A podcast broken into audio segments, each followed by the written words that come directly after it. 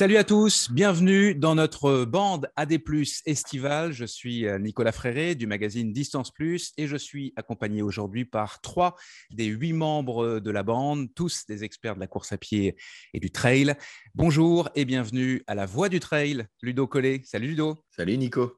À la doctoresse spécialisée dans les sciences du mouvement humain, Sabine Erström. Salut Sabine. Salut l'équipe, salut les auditeurs et au grand sage du trail, Nicolas Martin. Salut Nico. Salut Nico, salut à tous.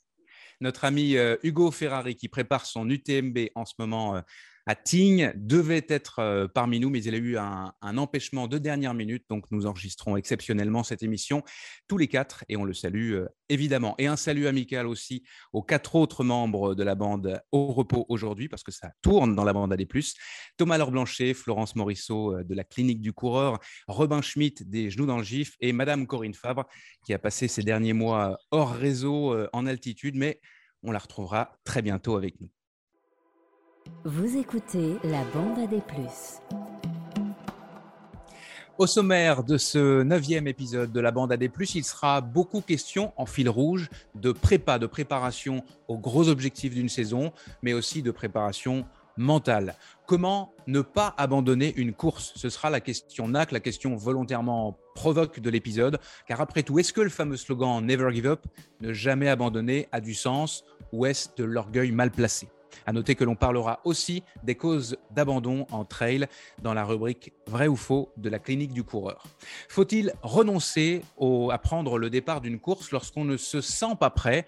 Ce sera la question Nolio. On s'appuiera notamment sur l'annonce récente de Xavier Thévenard, triple vainqueur de l'UTMB, qui ne sera finalement pas au départ de l'édition 2022 de la course, affaibli par la maladie de Lyme. Kylian Jornet, lui aussi triple vainqueur de l'UTMB, est-il en train de réaliser le coup marketing du siècle. Le trailer catalan domine le monde du trail depuis 15 ans, je vous apprends rien, mais malgré des résultats exceptionnels tout au long de sa carrière avec l'équipe Salomon, c'est cette année, en même temps que le lancement de sa marque normale, qu'il semble meilleur que jamais. Il gagne toutes les courses dont il prend le départ en battant chaque fois le record d'épreuve, court ou long, peu importe. Dixième victoire à Zegama au Pays Basque espagnol en juin. Cinquième victoire à la Hard Rock dans le Colorado face à François Daen, excusez du peu, en juillet. Dans quelques jours, il sera l'un des grands favoris sur l'épreuve phare de la saison de course en, montagne Sierzinal en Suisse. Et à la fin du mois, ce sera le pompon puisqu'il s'alignera une nouvelle fois sur l'UTMB, la première fois depuis 2017, avec pourquoi pas un temps record, les 170 km et 10 000 mètres de dénivelé positif en dessous des 20 heures. On a le droit de rêver. Je demanderai à Ludo, Sabine et Nico ce qu'ils en pensent. Deux autres rubriques sont également au programme de la bande AD+. On fera un arrêt à la station de trail de Champs-Rousse en Isère. Et enfin, les trois membres de la bande AD+, à mes côtés aujourd'hui, vous livreront leur coup de cœur ou leur coup de pompe. Nous vous souhaitons une excellente émission, enregistrée et réalisée à distance, mais dans les, conditions euh, du direct par les productions Arborescence. C'est parti.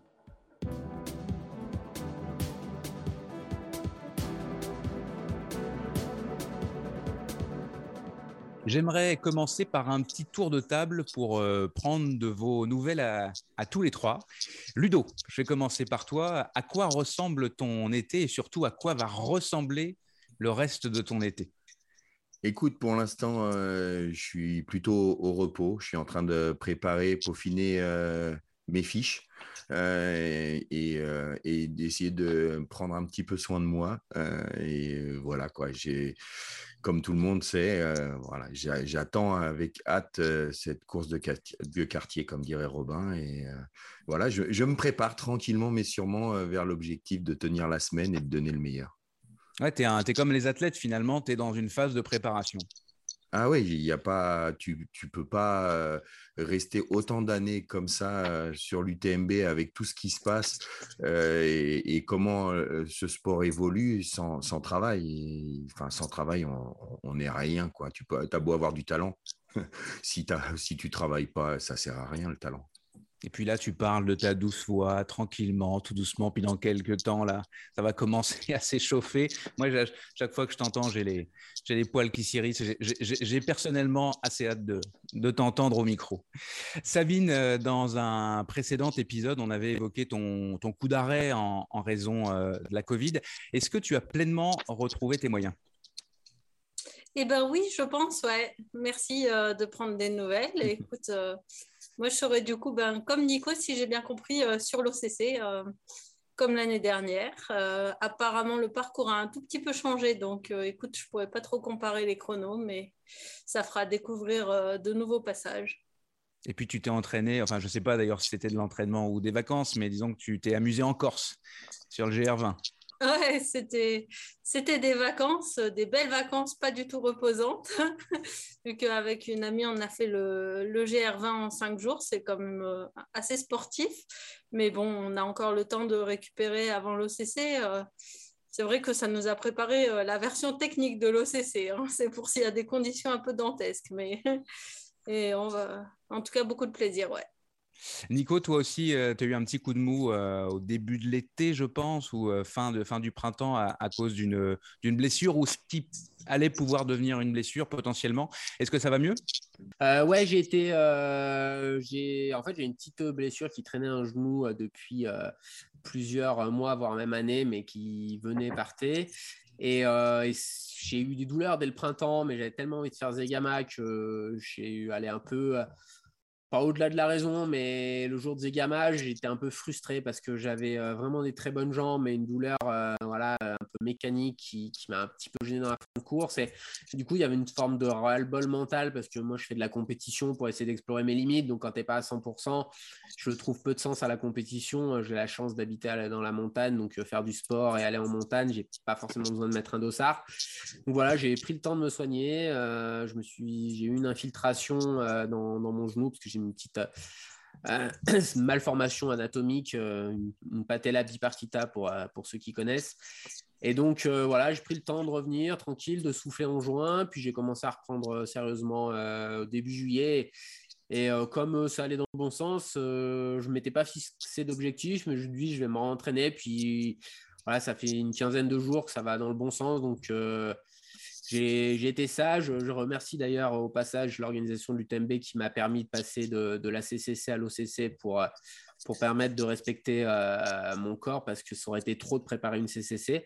Donc voilà, je vais me présenter euh, sans trop d'attente parce que voilà, il n'y a pas de course depuis quand même un, moment, euh, une préparation qui est correcte, mais je ne sais pas trop où j'en suis. Mais voilà, je sais que des fois quand on revient de blessure, c'est souvent assez positif parce qu'on a beaucoup d'envie et beaucoup de fraîcheur. Donc voilà, ça sera déjà une énorme chance d'être au départ et de profiter de cette ambiance parce que c'est aussi ça qui est, beau sur ces épreuves-là, c'est que bon, quand tu finis, quelle que soit ta place dans les rues de Chamonix, c'est quand même assez exceptionnel et ça laisse toujours des, souvenirs pour euh, toute l'année à venir pour, euh, s'entraîner dur dans les moments un petit peu difficiles. Super, bah évidemment, on va, suivre ça et puis on se reverra euh, notamment pour le podcast pendant la, semaine de, l'UTMB. Avant de nous lancer, j'aimerais remercier tout particulièrement les auditeurs de la bande AD+, qui prennent le temps de partager et de recommander euh, le podcast sur leurs réseaux sociaux et de nous envoyer des messages aussi. Moi, j'en reçois personnellement chaque jour. C'est hyper agréable et, motivant, croyez-moi. Donc, continuez. Pour nous, c'est un super, euh, un super coup de pouce. Allez, on passe tout de suite à la question NAC, la question volontairement provocante. La question NAC. Comment ne pas abandonner une course? Alors la question, évidemment, est tournée de manière volontairement euh, provocante. J'ai envie de poser la question à, Nico, puisque tu es euh, l'un des, des athlètes euh, les plus performants de ces dernières années. Est-ce que abandonner, puis je, pose, je te pose la question aussi parce que je ne pense pas que tu as abandonné beaucoup de courses, est-ce que abandonner, c'est une honte? Non. Alors, je dirais que quand on va sur une course, c'est pour explorer ses limites. Donc, euh, si on abandonne à la première difficulté euh, dans un sport aussi difficile que le trail, je pense qu'il faut travailler mentalement là-dessus. Après, euh, aller au bout en prenant des anti-inflammatoires, des antalgiques, parce qu'on n'a pas envie d'abandonner, je pense que ça, c'est une erreur. après, moi, le premier conseil que j'ai envie de donner, c'est celui que je donne aux athlètes que j'ai la chance d'accompagner, c'est qu'en fait, Autant chez les élites, euh, on fixe des courses et on se prépare pour ces courses parce qu'un élite n'a pas normalement de limite de temps euh, pour préparer les courses. Et donc, euh, s'il décide de préparer un ultra, bah, il va s'entraîner pour préparer cet ultra. Chez des athlètes, entre guillemets, amateurs, qui n'ont pas des dispos illimités, moi, je pense que la première chose pour éviter l'abandon, c'est d'abord de définir des objectifs qui sont en adéquation avec la vie des athlètes. Si tu peux t'entraîner trois heures par semaine, c'est mieux que pas de faire de sport, hein, on est bien d'accord. ça me paraît compliqué de vouloir faire des ultras.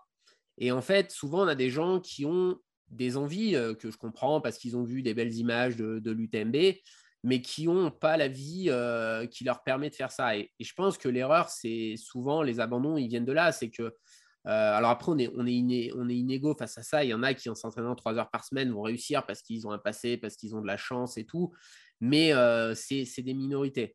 Et le plupart du temps, je pense que c'est vraiment le fait de se définir des objectifs qui ne sont pas en adéquation avec ce qu'on est capable de faire euh, et, la patience, qui est une chose qu'on a peut-être perdue dans notre, euh, dans notre monde, c'est indispensable en sport.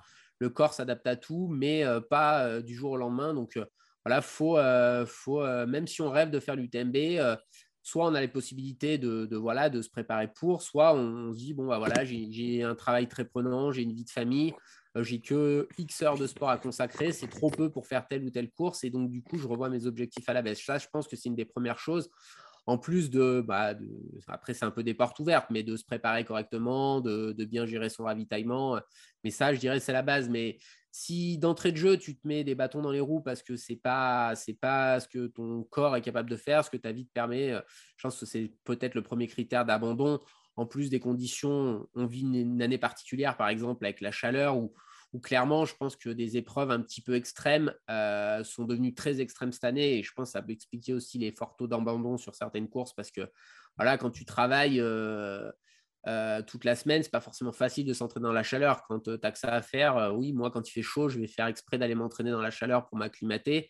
Mais ce n'est pas le cas de tout le monde. Donc voilà, des fois, peut-être que la sagesse aussi, c'est pour éviter d'abandonner, c'est de ne pas prendre le départ. Tu vois, moi, je vois, je suis un peu les réseaux. Des fois, on dit oui, euh, l'organisation, euh, elle devrait annuler, euh, mais en fait, les gens, ils sont si grands, responsables. Peut-être que l'organisation, elle dit, bon, bah voilà, on peut organiser. Et puis, il y a des gens qui doivent se dire, bah, peut-être que moi, je ne suis pas prêt dans ces conditions-là et je ne dois pas prendre le départ. Sabine, le Never Give Up, est-ce que c'est quelque chose qui te parle? Ah, je vais essayer de dire des trucs nouveaux parce que je suis vraiment totalement en phase avec ce que Nico ce que Nico a dit. Euh, Never Give Up, euh, bah oui, ça me parle forcément un petit peu parce que tu vois, quand j'étais petite, j'avais une cassette que je regardais en boucle, ça s'appelait Alaska. Et c'était un frère et une sœur qui allaient chercher leur père euh, en Alaska. Et la phrase, c'était N'abandonne jamais. Ils suivaient un ours polaire et tout, c'était vachement bien. Mais ça a ses limites. Et oui, déjà. je suis complètement d'accord. En fait, le problème, c'est déjà dans la définition des objectifs en adéquation avec sa vie pour l'anecdote, par exemple, là, au début de l'été, euh, donc sur, euh, sur les réseaux sociaux, à chaque fois, je me, je me promets de ne pas lire les commentaires parce que c'est une perte de temps et ça m'énerve, mais des fois, je craque. Et du coup, il y avait une publi sur euh, êtes-vous prêt pour, enfin, comment faire les derniers mois avant votre UTMB et tout. Et, et donc, il disait que ce serait bien de s'entraîner au moins 10-15 heures par semaine. Et là, il y avait quelqu'un qui faut s'offusquer dans les commentaires, disons on dit sous 15 heures, c'est beaucoup. Alors oui, c'est beaucoup par rapport à ce que font euh, la plupart des gens, mais quand tu vas passer 35 heures sur les sentiers, au bout d'un moment, si tu peux pas dégager pendant ton été 10 à 15 heures par semaine, c'est pas une bonne idée de se lancer sur l'UTMB. À part, bien sûr, tu trouveras toujours une exception, hein, quelqu'un euh, de particulièrement solide ou souvent avec un passé, par exemple, qui aurait fait du ski de fond euh, professionnel toute sa vie, c'est différent, mais on ne peut pas s'attacher aux, exceptions. Et puis, ouais, c'est euh, aussi une question de vision à long terme. prévoir trois ans pour monter sur l'UTMB, euh, c'est tout à fait raisonnable. Quoi. une vision à six mois n'est pas une vision à long terme dans le sport. Donc, oui, en ultra, Never Give Up, ça a son sens dans parce que tout le monde sait que même si j'en ai jamais fait et que maintenant que, que j'ai pu euh, enchaîner les blessures ces derniers temps, j'aimerais bien y mettre les pieds moi aussi pour voir ce que ça fait. Mais euh, on sait qu'il y a des hauts, il y a des bas, euh, que c'est ce qui fait le charme de l'épreuve. Et que donc, si quand il y a un bas, on abandonne, et ben, on verra jamais le haut qui suit derrière et on verra jamais la ligne d'arrivée. Et en plus, c'est vrai que quand on ouvre la porte au fait d'abandonner quand c'est difficile, eh ben, on rentre dans un engrenage. Donc, vraiment, pour moi, la limite est la mise en danger. Donc, en danger d'une blessure qui traîne et dont on n'arrivera pas à se débarrasser, ou en danger de pas se remettre de l'épreuve parce qu'il y a aussi, donc là, c'est plutôt sur des épreuves type tord des géants, des gens qui mettent euh, des mois, des années à, se remettre. Donc là, euh, clairement, on se met en danger. Donc pour moi, c'est la limite. Euh, c'est-à-dire, quand tu fais un ultra, ça veut dire que tu acceptes quelque part que peut-être que tu vas devoir abandonner. Contrairement à la plupart des trails courts où, à part grosse blessure traumatique, tu marches et, tu finis par franchir la ligne. Mais, euh, mais oui, ça fait entièrement partie de l'ultra de savoir serrer les dents à un moment pour avoir euh, un soulagement un peu différé et une joie d'autant plus forte euh, à l'arrivée. Ludo, je sais que tu attaches une importance particulière au mental. Quelle préparation mentale faut-il faire pour, on, parlait de être évidemment prêt à l'objectif, si tant est que l'objectif a été bien déterminé à l'avance, donc se préparer physiquement, mais il faut aussi penser à se préparer mentalement.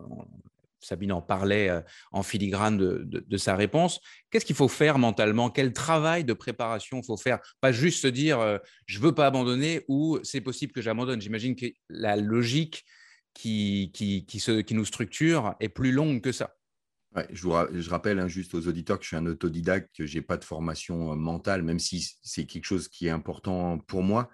Euh, déjà, il y a souvent une chose très simple que, j'explique aux, coureurs, aux trailers, c'est de ne pas forcément visualiser la ligne d'arrivée.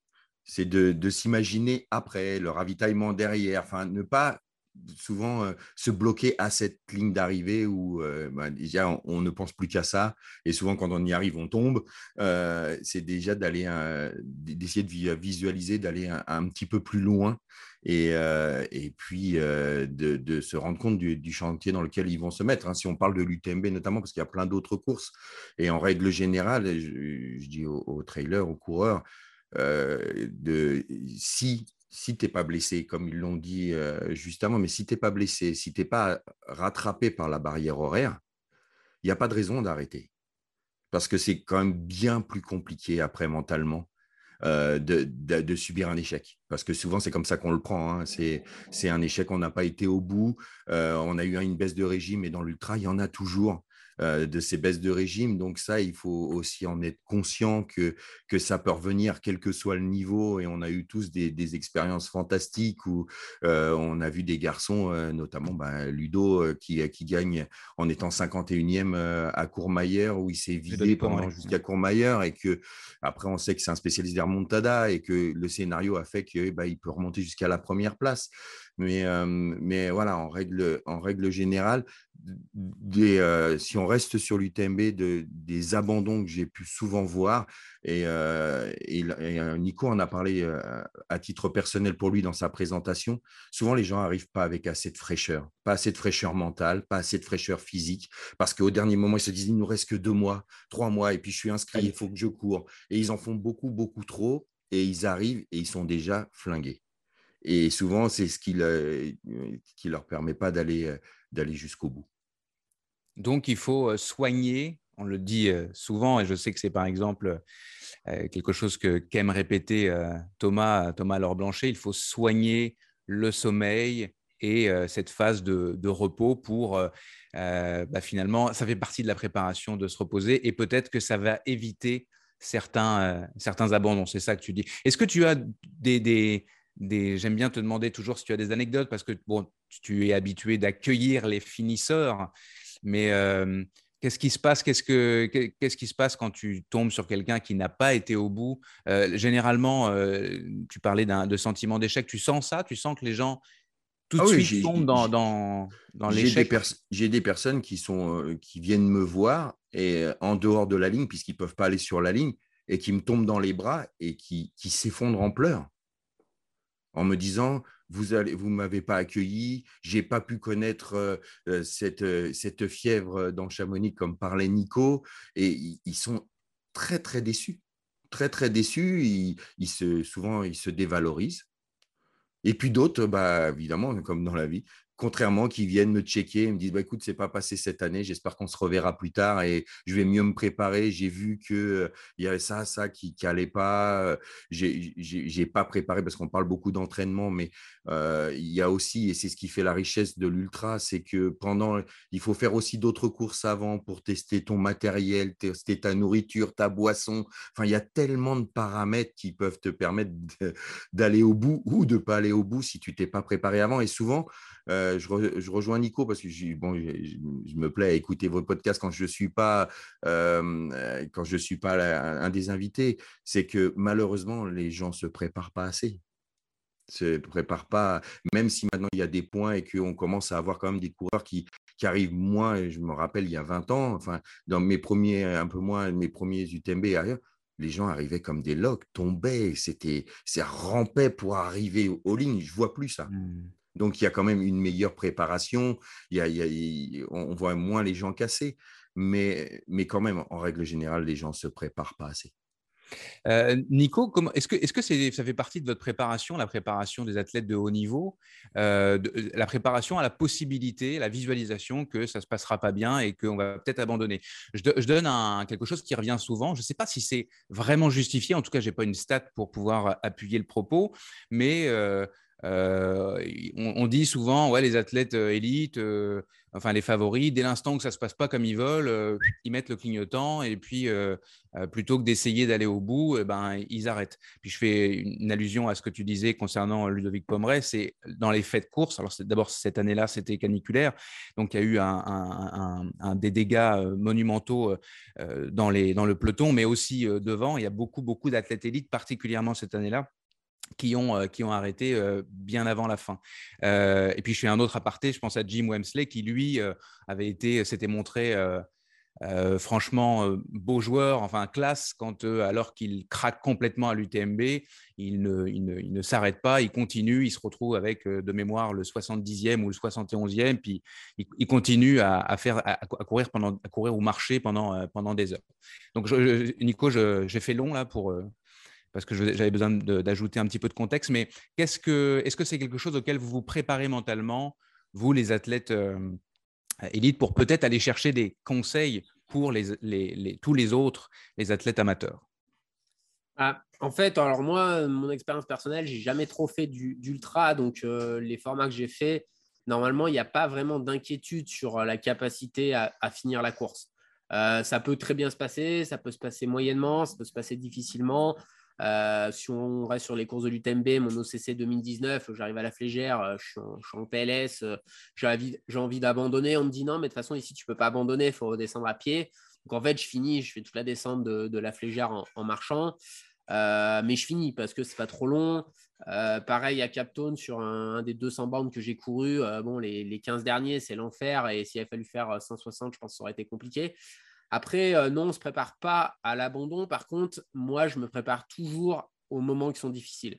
Parce que ça n'existe pas les courses, mmh. euh, à part les courses en montagne. Mais les courses en montagne, de par leur intensité, c'est difficile tout le long, du début à la fin. Euh, les courses un peu plus, un peu plus longues, style une OCC, des Templiers, il y a des moments où franchement, tu es là, tu te dis, mais qu'est-ce que je fais ici? Et c'est là qu'il faut être fort mentalement. Alors, je dirais que les athlètes élites font tous de la prépa mentale parce que le volume d'entraînement qu'ils font, euh, la difficulté des séances qui doivent être enchaînées font qu'en fait, tu es obligé de mettre en place des stratagèmes euh, mentaux parce que sinon, euh, tous les jours, tu peux, tu peux bâcher des séances parce que quand tu fais un cycle préparatoire qui est difficile, tous les jours, c'est dur. je pense que parfois, les athlètes amateurs s'en rendent peut-être pas compte, mais le plus dur, c'est presque l'entraînement quand tu fais du très haut niveau et pas tellement la course. Donc ouais, on, se prépare, mais, tu vois, pour euh, rebondir sur ce que disait Ludo, par exemple, sur le fait de ne pas trop se projeter, qu'en 2019, je fais une montée de la flégère très difficile, j'arrive l'an dernier, je pense que dans mon état physique, je ne suis pas bien mieux. Et en fait, là, je fais un exercice mental et je me dis, euh, la course, c'est mètre après mètre. Euh, j'avais des crampes et je me dis, quand ça décrampe, tu cours 2 mètres. 2 mètres 50 si ça décrampe pendant 2 mètres 50 et j'ai fait ça toute la montée je fractionnais je fractionnais je restais dans l'instant présent l'instant présent en fait j'ai réussi à passer ça en, en étant super euh, fort mentalement, alors que bon, physiquement, j'aurais pu laisser prendre le, côté négatif prendre le dessus. Ouais, voilà, j'ai des crampes, je suis fatigué, euh, j'ai fait n'importe quoi la semaine dernière, c'est pour ça que je suis pas bien. Et lâcher, et j'ai une résilience ce jour-là mentale qui était et qui finalement des fois fait que tu peux être euh, super satisfait d'une course, même si le résultat il est pas dingue, mais parce que mentalement tu allais chercher tes limites. Et, c'est vrai qu'il y a quand même vraiment cette après, sur des très longues courses, tu vois, si on prend l'exemple de Ludo, Ludo, il, gagne cette UTMB parce qu'à un moment donné, il se dit euh, Je m'en fous de la place. Euh, en fait, j'ai juste pas envie d'abandonner. C'est peut-être la dernière fois que je peux faire l'UTMB de ma vie. Euh, parce qu'il avait les points et qu'il ne voyait pas forcément refaire des ultras. Et donc, il dit Mais si je mets 40 heures, c'est pas grave, je veux boucler le tour. Et en fait, du coup, il, lâche mentalement, puis ça revient, puis il gagne, tu vois. Et donc, à ces moments, je pense que quand tu es sur du long comme ça, euh, faut pas faire la course tout de suite. faut progresser, faut aller à Courmayeur, faut aller à Berton, faut passer le Grand Col Ferré. Et puis je pense que la vraie course, tu vois, elle commence quand tu passes à la folie. Là, tu peux te mettre dans des états mentaux vraiment de compétition, de confrontation aux autres. Mais avant, je pense que c'est vraiment euh, s'écouter, euh, faire sa course et pas se fier aux autres. Quoi. Ça, en tout cas, ce sont des conseils qui, vont, ah, qui sont adaptables absolument à tous les, à tous les coureurs. Sabine, est-ce que tu est-ce que, est que, la préparation mentale, c'est un truc de riche un truc, Est-ce que c'est un truc d'athlète élite ou est-ce que euh, moi, euh, l'athlète amateur, euh, je, je, peux, je peux mettre ça dans ma préparation et, comment en fait? Est-ce que, comment, comment tu travailles ça avec tes athlètes, toi? Avant de répondre à ta question, je voulais juste revenir sur l'idée de la préparation au sens large. Je pense mmh que globalement, on met en fait trop d'importance au jour de la course et pas assez d'importance à la préparation alors que déjà, il y a une satisfaction en soi à préparer un ultra. Et effectivement, en fait, euh, quand tu fais une préparation bien menée, tu as des moments où tu es dans le doute, euh, c'est difficile.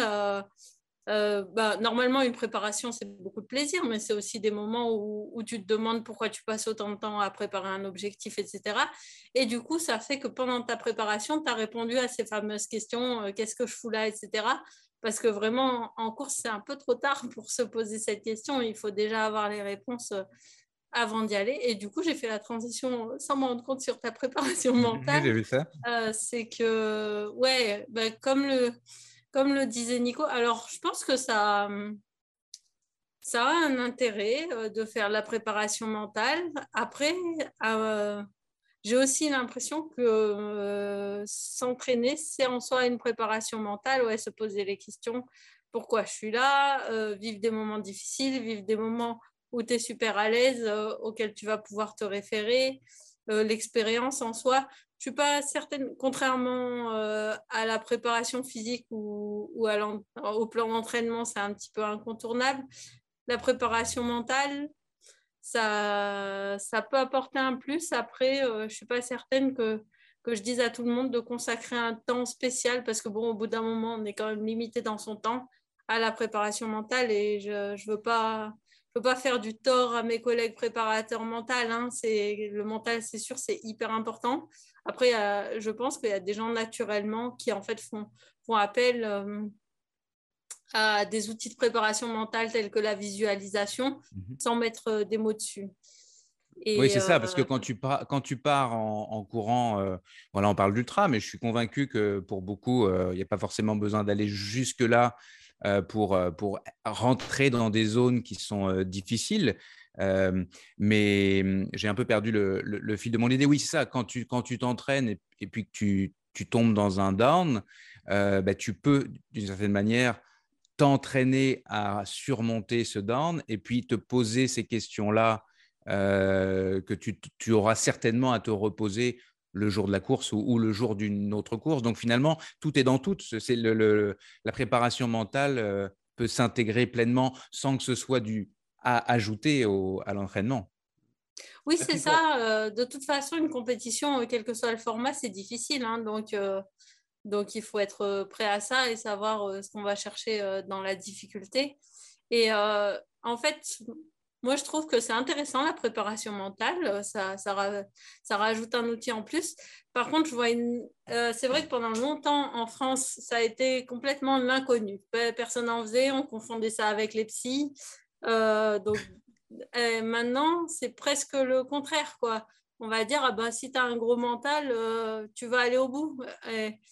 Euh, je pense que c'est l'excès inverse en fait, parce que, alors il y en a effectivement qui vont aller au bout, mais dans quel état, euh, combien de temps ils vont mettre à s'en remettre? Donc euh, je pense qu'il faut quand même avant, en fait, pour se sentir fort mentalement, c'est quand même vachement plus facile si tu sais que tu as fait le job en amont pour avoir les jambes. Parce que avoir la confiance finalement, la confiance est un outil. Exactement, ça va te donner de la confiance et c'est de la confiance justifiée parce que juste euh, l'auto-persuasion, euh, je suis fort dans ma tête, je suis fort dans mes jambes, mais en sachant pertinemment euh, dans un coin de ta tête que en fait c'est pas vrai, tu n'as rien mis en place, je pense que ça tient pas 170 km quoi. Et voilà, mais sachant que moi je, je n'ai que mes connaissances de STAPS de préparation mentale, j'ai pas plus creusé le sujet, donc donc, euh, on a peut-être des auditeurs qui vont nous apporter des pièces en plus.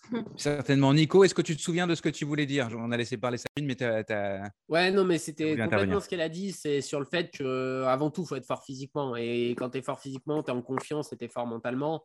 Euh, parce qu'il y a un moment donné, il y a des réalités physiologiques euh, et le mental, il ne peut pas prendre complètement le, le dessus. Euh, je veux dire, euh, s'il suffisait de faire de la prépa mentale, les gens feraient de la prépa mentale, ils n'iraient pas courir 8 heures dans la montagne. Donc, il y a un équilibre. C'est sûr que si c'est un maillon faible, ça peut te conduire à l'abandon.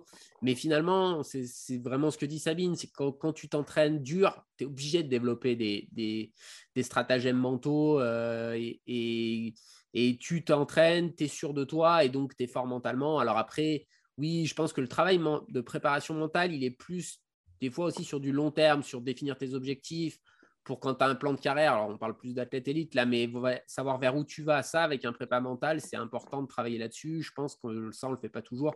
Mais après, sur une course, juste le moment de la course, je pense que euh, ouais, déjà l'expérience, les préparations font qu'on normalement, les athlètes sont quand même forts mentalement. Et quand ils sont pas forts mentalement, c'est que souvent ça n'a pas de sens pour eux en fait. Moi, les coureurs, je connais qui ont un peu du mal sur les courses longues, c'est juste qu'ils n'aiment pas faire ça, en fait. Ils font ça parce qu'il y a de la médiatisation, il y a ci, il y a ça, parce qu'ils veulent mmh. l'essayer. Mais au fond d'eux-mêmes, ils n'ont pas envie de faire ça. Et ce n'est pas une question de fort mentalement, c'est que ça n'a pas de sens, quoi. Donc, quand ça devient dur, bah, il n'y a pas de raison, quoi, de continuer à forcer. Donner du, sens, puis ça rejoint le sens, le, le fameux why, le pourquoi je fais ça, euh, qui est quand même la base, le fondamental pour n'importe qui euh, euh, ici. Est-ce que Ludo, tu veux rajouter un petit quelque chose? Non, non, moi je pense que tout a été dit. Après, c'est vrai qu'on maintenant on parle beaucoup de plans mentaux. Moi, quand, quand je, m'occupe du mental, enfin, j'essaye de. C'est juste la connaissance de l'athlète qui m'intéresse vraiment. C'est pour pouvoir l'aider à trouver des, petites astuces et connaître aussi euh, ses points faibles.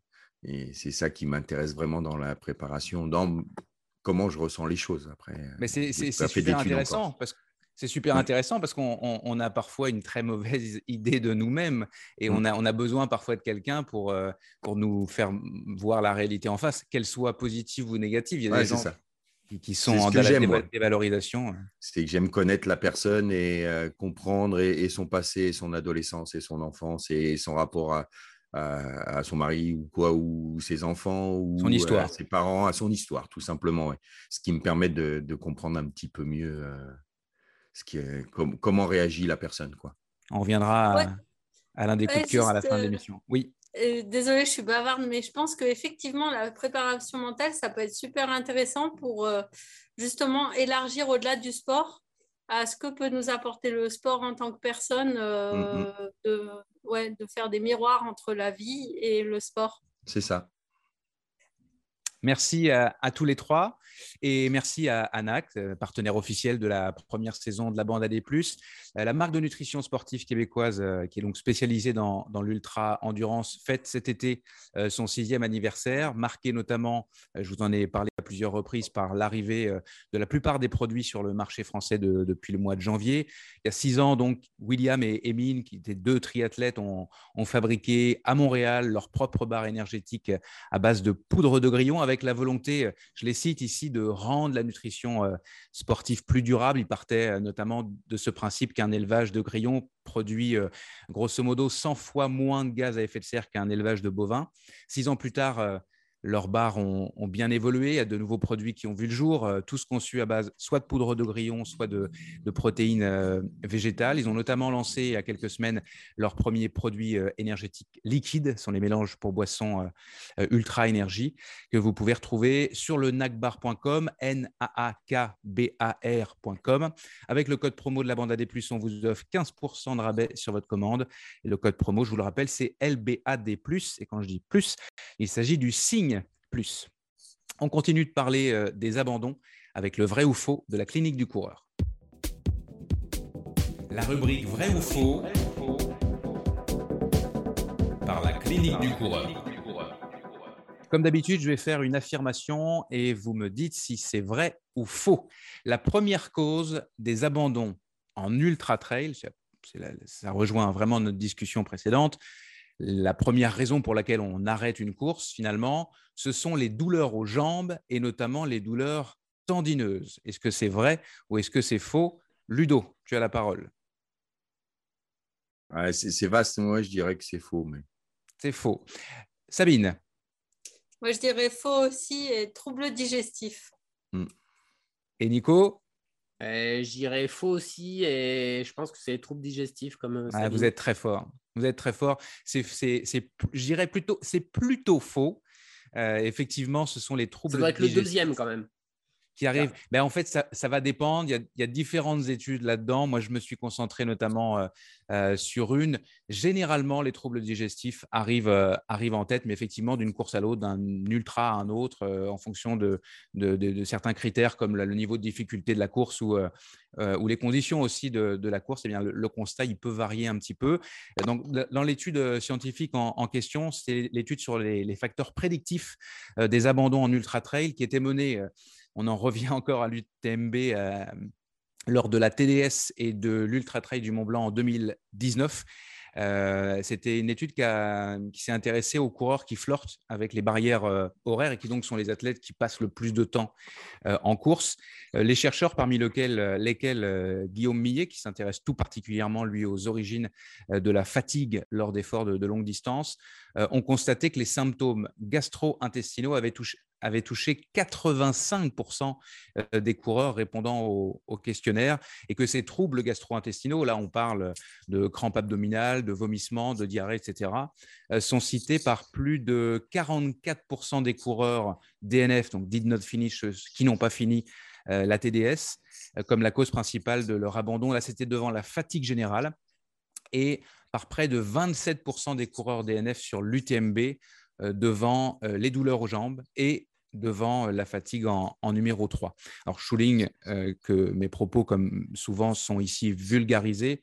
Les auteurs eux-mêmes ont d'ailleurs indiqué que l'étude en question, aussi intéressante et poussée soit-elle, est de faible niveau de preuve scientifique de par sa nature, qui est descriptive, déclarative et rétrospective. Si ces sujets vous intéressent, je vous recommande encore une fois la lecture du livre La clinique du coureur, la santé par la course à pied de Blaise Dubois, écrit avec la complicité du journaliste et éditeur Frédéric Berg et la collaboration de plus de 50 experts internationaux, dont Guillaume Millet, que j'ai cité un, petit peu plus tôt. Euh, dire que cet ouvrage est une mine d'informations, regardez son épaisseur, euh, c'est un doux euphémisme. Et là, j'ai entre les mains la, toute nouvelle édition, l'édition 2022, euh, la, deuxième, avec une petite nouveauté, c'est la couverture cartonnée. Moi, le mien, le précédent, était déchiré de, partout. Donc, moi, je suis très content d'avoir la version cartonnée. Vous pouvez commander ce bouquin sur le site de la clinique du coureur. Je vous propose de passer Maintenant à la question Nolio, la plateforme en ligne d'entraînement. La question Nolio.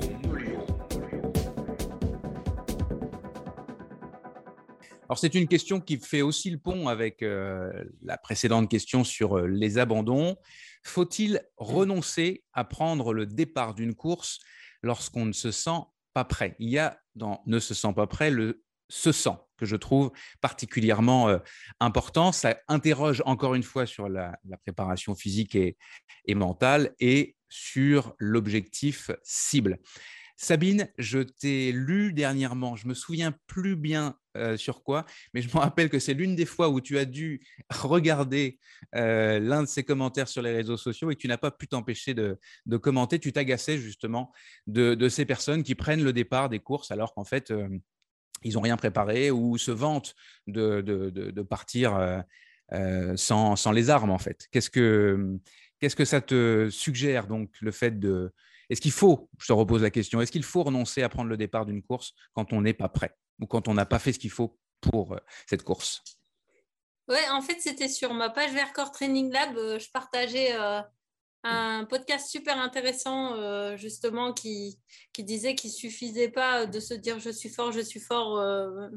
Donc, pour, pour le coup, c'était un Québécois, ouais. Un podcast québécois, effectivement, ça y est, ça remonte dans mon esprit il fait un doctorat en, préparation mentale, enfin, euh, du coup lié à la fac de psycho, et ce qu'il disait était un peu plus poussé et très intéressant. Et donc, euh, faut-il renoncer si on ne se sent pas prêt? Euh, Ben oui, moi je trouve ça tout à fait justifié quand, quand la préparation s'est pas préparée, c'est pas passé comme prévu, que ce soit pour des raisons personnelles, de blessures ou de maladies. Euh, type euh, j'attrape le Covid deux semaines avant, euh, à mmh mon avis, c'est toujours cette histoire de mise en danger, en fait, qu'elle soit physique ou psychologique, c'est pas la peine d'aller se mettre en détresse sur, un, sur une course, que ce soit un ultra ou, ou même une course de, bah, par exemple, vous êtes un athlète de bon niveau, vous, aviez prévu d'aller à Sierzinal, mais vous n'avez pas pu vous entraîner du mois de juillet, vous décidez de renoncer cette année, moi je comprends. Après, euh, c'est sûr que si c'est quelque chose à, répétition, euh, j'ai jamais vu une personne comme ça, mais euh, si c'était une sorte de fuite de vouloir à chaque fois renoncer au dernier moment, là, ça vaut peut-être le coup justement de faire de la préparation mentale pour voir est-ce que est-ce que tu as vraiment envie de faire des courses parce que c'est pas obligatoire? Et si oui, d'aller se confronter à, ce qui fait peur, ouais. Mm. Il y a aussi ceux qui sont infiniment et jamais prêts, mais qui prennent le départ quand même. Ludo? Ouais, écoute, en, préambule, euh, au départ, tu nous as parlé un petit peu que cette question était en rapport aussi avec euh, le message euh, de Xa.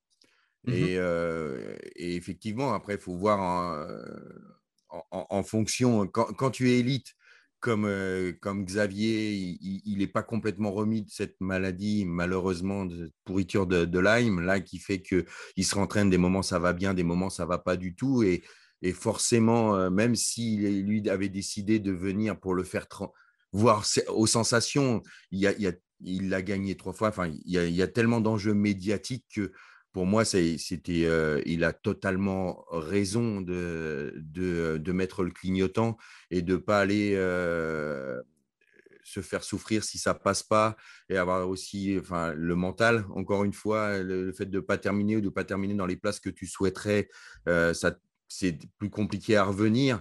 Donc, je sais que c'était la mort dans l'âme pour lui de, de, mettre le clignotant, mais je crois que c'est, il a raison de s'écouter et il a raison de, de, de, patienter et d'arriver plus fort. Je, te remercie de me, de, me, de replacer le contexte parce que je, suis parti tout de suite à, poser la question à Sabine alors que j'avais prévu de, d'en, dire un, mot et de même citer en fait Xavier Thévenard. Évidemment, vous avez la tous ceux qui sont intéressés euh, par sa publication et son annonce qui est assez forte et structurée, comme d'habitude, euh, elle est en intégralité sur, euh, sur ses réseaux sociaux. il a écrit, entre autres, je sais à quel point cette course, cette course on parle de l'UTMB, donc exigeante, demande un investissement physique et mental. Il faut être à 100% le jour de l'événement pour mettre toutes les chances de son côté et prétendre boucler la boucle.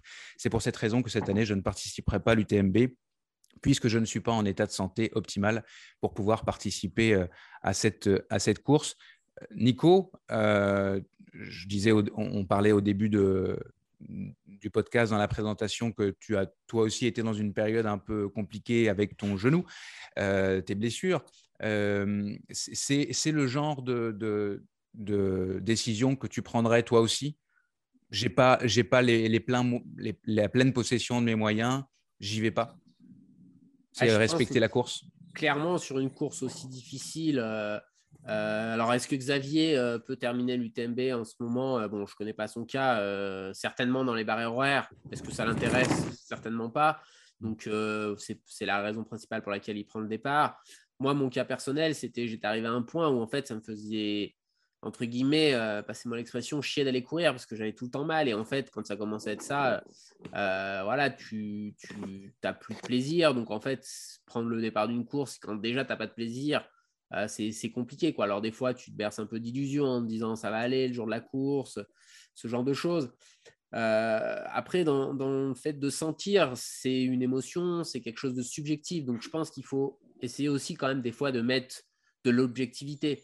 C'est-à-dire que tu peux dire Ah, je me sens pas prêt. euh, je prends mon cas pour l'OCC parce que ça fait pas longtemps que j'ai repris. Mais euh, tu peux aussi te détacher, regarder, dire Qu'est-ce que j'ai fait? Ouais, mais en fait, quand même, ce que j'ai fait, c'est déjà pas si mal. Je serai peut-être pas à 100%, mais je serai à 98%. Et est-ce que quand on a 98%, il faut prendre le départ? Moi, la réponse, c'est oui, parce qu'après, il ne faut pas tomber dans l'excès qu'on a constaté parfois. C'est que si je suis pas au top du top, je prends pas le départ. Mais en fait, si tout le monde fait ça, il n'y a plus personne sur une ligne de départ. Quoi. Parce que des mecs Ouais. qui sont à 100, 102%, euh, il n'y en a pas tant que ça. Il y en a toujours qui ont eu un petit pépin. Je pense qu'il faut aussi respecter la course quand tu es un athlète élite. tu as fait de ton mieux. Euh, S'il n'y a pas de raison médicale, mentale, de blessure pour pas prendre le départ, bah, tu prends le départ avec tes capacités. Euh, et en fait, finalement, moi, c'est le sens que j'y trouve aujourd'hui. C'est que le résultat, on s'en moque un petit peu. C'est est-ce que tu vas faire du mieux possible le jour de la course? Et en fait, euh, peut-être que quand tu es dans le top, tu es capable de gagner l'UTMB. Et puis peut-être que quand tu es dans une journée plus moyenne, bah, tu vas jouer pour le top 5. Après, euh, tu peux autant te dépasser en jouant le top 5 qu'en jouant la gagne. Moi, je dirais que ça dépend vraiment, tu vois, de ce côté physique. S'il n'y a pas de, de blessure physique. Alors après, euh, là, on parle un peu des élites. ce qu'on a parlé sur le niveau de préparation, c'est difficile euh, parce, que, les organisateurs, ils ne peuvent pas mettre des barrières horaires trop serrées parce que c'est quand même. Il y a quand même beaucoup de gens qui ne sont pas si loin que ça des barrières horaires. C'est eux qui payent les dossards, c'est eux qui font vivre les organisations. Après, il faut un juste équilibre. C'est-à-dire que quand c'est trop facile, ben, il n'y a pas besoin de se préparer. Et donc, du coup, euh, c'est dur de se préparer, on ne va pas se mentir. hein. S'entraîner, euh, les sports d'endurance, c'est des sports qui sont exigeants mentalement, physiquement. Et je pense qu'il y a des gens qui font ça aussi un petit peu pour voilà, euh, se dire Ah voilà, j'ai fait telle course, mais qui n'ont pas un vrai amour de la préparation. Euh, moi, ce que j'aime, c'est me préparer. Euh, là, tu me dis Tu n'as pas le droit de, faire, de, prendre le départ de l'OCC. Ah, je dirais, c'est pas grave. L'OCC, ça m'a permis de passer plein de temps en montagne, de préparer, d'avoir ce phare qui te guide. Je pense que ce n'est pas le cas de tout le monde. Et, et on l'a constaté sur le trail des passerelles cette année, on avait proposé une épreuve mystère, alors qui était peut-être un peu trop exigeante, mais qui n'était pas pour moi quelque chose d'infaisable quand on est préparé. Et il y a eu des réflexions de gens qui te disent euh, oui, euh, je ne m'attendais pas à ça. euh, et en fait, des fois, tu as envie de leur répondre ouais, mais dans inconnu, qu'est-ce que tu n'as pas compris? En fait, les gens s'étaient imaginé des choses pensant être prêts, en disant oui, les, les passerelles, c'est pas technique. Oui, mais en fait, on ne vous parle pas du parcours que vous faites chaque année, c'était inconnu. Et, et du coup, il y a quand même souvent, les gens ont du mal aussi à prendre sur eux, tu vois, l'échec, de dire ah non, là, j'ai pas, je me suis surestimé, j'ai pas pris. euh, j'ai pas pris conscience de à quel point ça pouvait être difficile.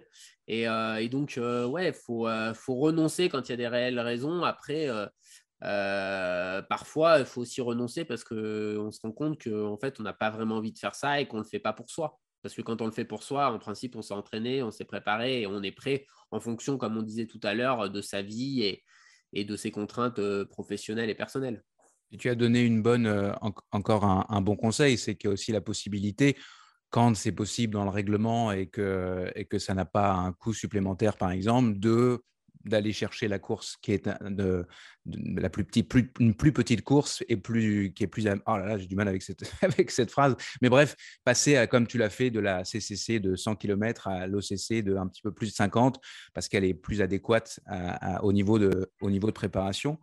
Euh. Ludo, Ouais, je vais juste Euh, mettre un- rajouter un petit truc, ouais. Nico. C'est le fait que, en fait, je pense qu'on a un peu perdu cette notion tu sais, de progression. C'est-à-dire, je vais Mhm. par exemple, je vais faire un 25 km en 4 heures, euh, je débute, euh, c'est pas ça. Et se dire, bah, l'année prochaine, j'ai essayé de faire 3h45. Et puis peut-être une troisième année, j'essaie de faire 3h30. Et une fois que j'aurai fait 3h30, tiens, je vais aller faire le maratrail. Aujourd'hui, c'est j'ai fini à 25, je vais faire un maratrail, puis je vais faire un 65. Et en fait, je pense que des fois, c'est des paliers qui sont trop et, et c'est ça qui conduit euh, un peu aux abandons, mais aussi euh, au fait de ne pas se sentir prêt. C'est qu'en fait, on n'a pas laissé le temps au corps et de se préparer pour aller faire ce qu'on ce qu'on imagine vouloir faire, mais qui n'est pas toujours possible. Quoi. C'est ce que j'allais. euh, c'est la transition est parfaite. C'est la question que j'allais poser à Ludo. Il y a une différence en fait entre un objectif et un rêve. C'est pas la même chose nécessairement. Ah non, c'est sûr. C'est sûr. C'est pour ça que beaucoup, euh, c'est compliqué, même si tu n'es pas prêt euh, physiquement.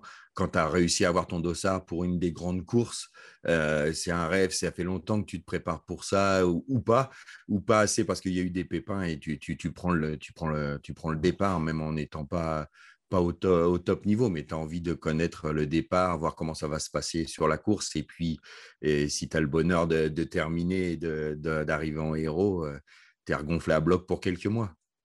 Et puis ne pas cumuler aussi, enfin peut-être à la base, quand euh, on en revient à la définition des objectifs, beaucoup de personnes, euh, un petit peu comme je vais le faire demain, font leur saison de manière euh, rêveuse dans ce qu'ils aimeraient dans le meilleur des mondes faire.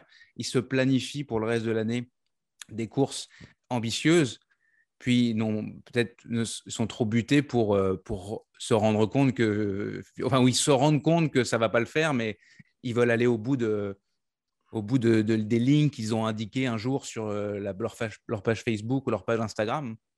Ouais, mais après, c'est, euh, ils ont totalement le droit. Après, c'est, c'est aussi leur problème à eux, à eux, quoi. Tu vois, en, sûr. en fonction des objectifs qui se sont fixés, de ce qu'ils rêvent dans la vie. Mais voilà, et puis des moments, ça passe pas et tu vois que ton, eh ben, ton rêve te fait beaucoup plus mal que, que de bien, quoi. Tu, tu- tu disais que, que tu voyais moins de personnes qui rampent à la fin des courses, mais est-ce que tu vois aussi avec l'augmentation de, de- des candidats à, à courir un, un trail, hein, pas forcément un ultra trail, est-ce que tu vois aussi cette augmentation de gens qui veulent en faire toujours plus et, et qui parfois sont euh, à la limite Ah oui, malheureusement, euh, enfin voilà, il y a des personnes avec qui je discute et, et je leur pose souvent la question, mais euh, tu n'as pas l'impression que ça devient addictif, tu n'as pas l'impression de devenir euh, malade, est-ce que tu cours pour les bonnes raisons? Tu sais que ça, c'est mon grand slogan. Et euh, voilà, et, souvent en discutant avec ces personnes, ils me disent, ah, tu as peut-être raison. Et comme disait Sabine à un moment, qu'est-ce que tu fuis? Qu'est-ce que tu fuis Voilà, pourquoi tu vas courir autant? Pourquoi tu as besoin de, de sentir autant de mal? Pourquoi tu as besoin de te faire autant de mal? Pourquoi tu as besoin ou d'être autant glorifié ou je sais pas, après, c'est chaque personne peut, peut répondre à, ça, mais oui, on commence à, avoir des coureurs qui, hommes et femmes d'ailleurs, hein, qui, qui enchaînent, qui enchaînent, qui enchaînent, qui enchaînent. Et ouais, moi, je, je prône pas ça en tout cas, et, et, et ça m'attriste pour eux, parce que je pense qu'il y, a- y y un côté addictif dangereux. la, la- la fameuse bigorexie pour, euh, pour certains d'entre eux, le- la espèce de drogue du, du- du sportif. Euh, je crois que tu voulais euh, réagir, Sabine. Ouais. Euh, je pense qu'il y a clairement une sous-estimation de la fatigue que ça engendre de parcourir 100 miles. hein. Quand euh, on voit des sportifs euh, amateurs qui vont se faire un planning de course plus chargé euh, que les athlètes du Team Salomon, euh, moi, ça me questionne. Quand tu prévois dans ton été d'enchaîner euh, UT4M et UTMB et peut-être une diagonale en fin d'année, enfin, Je c'est pensais- la... je- je- Hugo n'étant pas là, je me suis dit, on va pas parler de casquette verte. Eh bah oui. Ah non, je le- pensais pas à casquette verte, mais... Ah bah, euh. Mais euh, enfin, casquette verte, à la limite, j'ai l'impression qu'il a des capacités de récupération assez hors normes. Mais le C'était problème, plus pour c'est que la- pas pour la tout le monde. Et puis, je voulais aussi revenir là par rapport à, Xavier Thévenard. C'est vrai que souvent, euh, justement, il y a des gens qui vont dire Ah oui, mais les athlètes pros, euh, c'est facile parce que finalement, euh, ils ont juste à s'entraîner et à gérer un peu leur, leur partenariat. Et puis, et puis, ils n'ont rien d'autre à côté, alors que moi, je travaille, j'ai une famille et tout. Donc, oui, c'est vrai, mais il faut aussi se rendre compte de la prise de risque que ça et de la pression que ça met. Parce que justement, Xavier Thévenard, il me semble que c'est aussi, ça coïncide avec un moment où il avait décidé de ne plus travailler à côté en tant que moniteur de ski de fond. Donc, en fait, de mettre tous ses œufs dans le même panier. Et bim, euh, une petite bactérie comme ça qui l'envahit et ça lui met tous ses plans par terre. Donc, euh, moi, je pense qu'il y a quand même vraiment beaucoup de courage de la part euh, des gens qui décident d'être athlètes professionnels et que aussi, si on propose un contrat d'athlète professionnel, c'est que tu as, fait, euh, fait quelques efforts un petit peu avant. Hein. Euh, c'est pas le postier qui vient sonner chez toi pour te proposer ça. Donc, euh, ben, respect euh, aux athlètes pro aussi. en fait à tout le monde dans ses choix. Et puis, puis bon rétablissement à Xavier. Ben, absolument. toute la bande AD+, je pense, lui souhaite un, un bon rétablissement. Et pour conclure ce, ce, ce, ce, débat, cette discussion, on peut dire que réviser un plan prévu, c'est jamais une mauvaise chose. En fait, c'est important quand on a des objectifs, surtout sur le long terme, de les re-questionner, de les re-questionner régulièrement pour savoir si, si on est dans le, dans le vrai plutôt que d'aller dans, dans, le mur.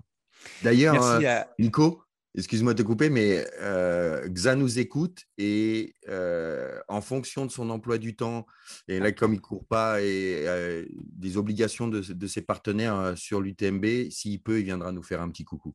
Eh ben, ce sera évidemment avec grand plaisir. Euh, il est évidemment invité. Euh, Xavier, c'est quand tu veux. Euh, on, prendra contact avant, le, avant la prochaine émission qui aura lieu la toute veille du départ de, de l'UTMB. Merci à tous les trois. Concernant notre partenaire Nolio, bonne nouvelle, l'application est enfin disponible sur l'Apple Store. Apparemment, vous étiez nombreux à, l'attendre. Et pendant que j'y suis, nous aurons l'occasion d'en reparler dans les prochaines semaines. Mais François et, Alexandre, les deux ingénieurs qui sont derrière Nolio, euh, font évoluer l'offre de la plateforme euh, d'entraînement en ligne. Ils proposeront à partir de la rentrée la possibilité pour tous les sportifs qui n'ont qui pas d'entraîneur euh, de trouver un, plan d'entraînement qui leur convient ou qui lui convient, puisque je dis tout sportif, ou, ou, même un, entraîneur. Donc, Nolio évolue dans, dans, le sens du, du plus grand nombre.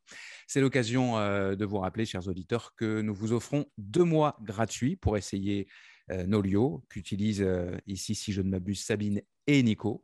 Euh, pour en bénéficier, il suffit de vous abonner au compte premium avec le code LBAD, en toutes lettres. Donc, plus, cette fois-ci, s'écrit P-L-U-S. Rendez-vous donc sur nolio.io. Et Nolio, ça s'écrit N-O-L-I-O. Je vous propose de passer maintenant à la destination de la semaine.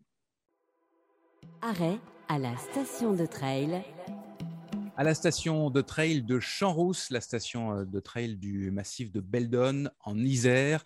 C'est à 30 km de Grenoble. Alors, Beldon, ça résonne pour beaucoup de trailers. Sabine en a parlé il y a quelques instants. On pense à l'UT4M, on pense à dans quelques jours euh, l'échappée belle qui aura lieu.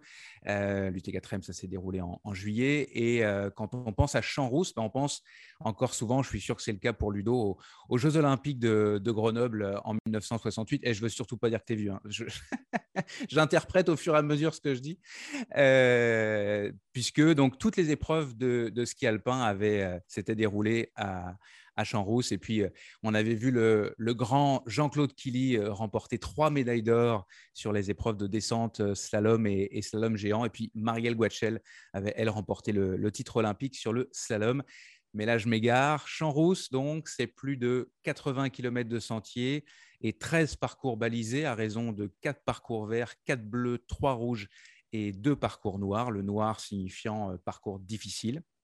Pour ceux euh, qui ne connaissent pas bien euh, Beldon, il faut retenir que c'est un paradis du caillou ou un enfer, ça dépend un peu euh, le point de vue de chacun. Je pense qu'Hugo parfois parle plutôt d'enfer. il faut donc vous attendre à des sentiers techniques que les trailers montagnards apprécient tout particulièrement. Champs-Rousse, c'est le gymnase de montagne des Grenoblois, m'a dit le commentateur sportif Christopher Hardy, que tu connais bien, Ludo, puisqu'il est l'un des, speakers de l'UTMB à, à tes côtés. Aujourd'hui, il est directeur euh, de l'Office de tourisme de Champs-Rousse. Et donc, euh, il, aime, euh, il aime prévenir que les sentiers de Champs-Rousse ne sont pas ne sont pas faciles. ce qui distingue cette station, outre les cailloux, c'est que l'on se promène entre les étages alpins et subalpins, donc entre le minéral, la pierre et, les alpages et, la forêt. Et puis, il y a énormément de lacs dans le massif de Beldon, notamment le célèbre lac Achard, qui se situe justement sur la ligne végétale donc euh, ce dernier rempart entre euh, avant la, avant la roche, euh, ce qui offre dans un même espace une grande diversité de, paysages et, d'ambiances de, montagne. Après 17 heures, comme c'est le cas en ce moment en plein été, vous pouvez observer beaucoup de bouquetins si vous patientez, et si vous patientez un petit peu, paraît-il que les couchers de soleil sont sensationnels. Je dis paraît-il parce que je n'ai pas eu la chance de les, voir ni de les vivre. Sylvain, qui s'occupe en partie de la station de trail, m'a vanté des dégradés de couleurs dans la palette de violet, par exemple. Moi, je l'écoutais parler, j'avais l'impression qu'il me parlait des aurores boréales dans le Grand Nord québécois. Euh, autant dire que j'ai bien hâte d'aller voir ça. Christopher a enrichi, a renchéri, pardon, euh, en parlant euh, de la mer de nuages au-dessus de, Grenoble que l'on peut observer parfois depuis la, croix de Champs-Rousse, qui est au sommet à 2250 mètres d'altitude. D'ailleurs, quand les nuages se dissipent, courir ou skier d'ailleurs l'hiver, juste au-dessus de cette grande métropole, c'est assez enivrant. Les perspectives s'effacent complètement et on a l'impression d'avoir tout à portée de vue. À noter que Champs-Rousse est l'une des rares stations à avoir une télécabine qui se rend jusqu'au sommet. Et là-haut, on a un belvédère fabuleux sur l'Oisan d'un côté, puis sur la ville Grenoble de l'autre. S'il y avait un, parcours à vous recommander, euh, ce serait le numéro 10. C'est un 12 km pour euh, 650 mètres de D+, euh, parce que c'est un des plus beaux itinéraires de, Champs-Rousse et qu'il reprend le, parcours découverte du Trail des lacs de Champs-Rousse-Beldon. Euh, c'est un trail qui se déroule normalement en juillet, mais il n'a pas eu lieu euh, cette année comme prévu en, raison d'un éboulement euh, au niveau du refuge de l'APRA. C'est le plus grand refuge de, de l'Isère, si je ne m'abuse. Euh, donc, il n'a pas été annulé non plus. Il a été reporté en octobre. Par contre, euh, le Maratrail, lui, a été annulé et euh, vous pourrez courir euh, bah, ce 12 km, justement, qui, euh, qui est maintenu. Donc, ça, ça- ce 12 km de la station de trail sert de- d'entraînement pour, euh, pour la course. C'est parfait. Euh, le parcours euh, part depuis euh, l'office de tourisme à 1750 mètres d'altitude en direction euh, du lac Achard et passe par les sublimes euh, lacs Robert, mais aussi euh, par le lac Pourrette et le lac Vallon avant un retour à la station. C'est un trail qui est relativement court, hein, 12, euh, 12 km. La station de trail de Champs-Rousse profite euh, également du GR 738 qui passe par là, le chemin de grande randonnée de la haute traversée de Beldon. Euh, C'est 130 km avec 14 refuges tout le long, tout du long pour le- le parcourir tranquillement en étapes. Euh, attention, dans le secteur euh, du refuge de la Pra, justement, euh, il y a 10 patous qui gèrent 5 troupeaux. Nous parlerons de ce sujet dans, la bande AD+, une autre fois. Je sais que c'est un sujet qu'aime bien Sabine. Mais bref, soyez vigilants à ces chiens de berger qui font leur travail à la vie, à la mort. Outre une station de trail qui, en passant, est labellisée Flocon Vert, vous retrouvez à Champs-Rousse une station de ski alpinisme, une station de vélo de route, une station de VTT, une station euh, spécifique vélo assistance électrique. Euh, mais attention, euh, s'il est possible de faire du sport plein air toute l'année, la station de, de Champs-Rousse n'est réellement vivante que durant les saisons estivales et hivernales. Donc, il ne faut pas s'attendre à voir les commerces euh, ouverts tout, le reste du temps. Euh, c'est mieux de le savoir. Il y a environ 200 personnes tout au plus qui vivent dans le, dans le village à l'année.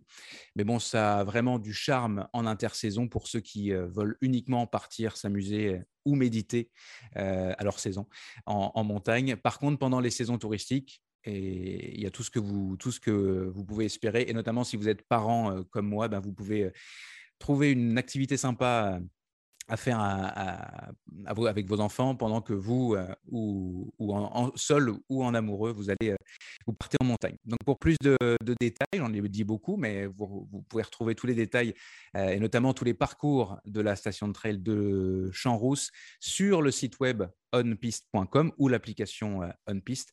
L'application vous permet de vous préparer et partir sur les sentiers avec, en plus du balisage de la station de trail, une cartographie euh, précise sur votre téléphone, une géolocalisation et la possibilité d'avoir un guidage audio. Vous écoutez la bande à des plus. Troisième et dernière question, elle concerne l'ultra-terrestre Kylian Jornet.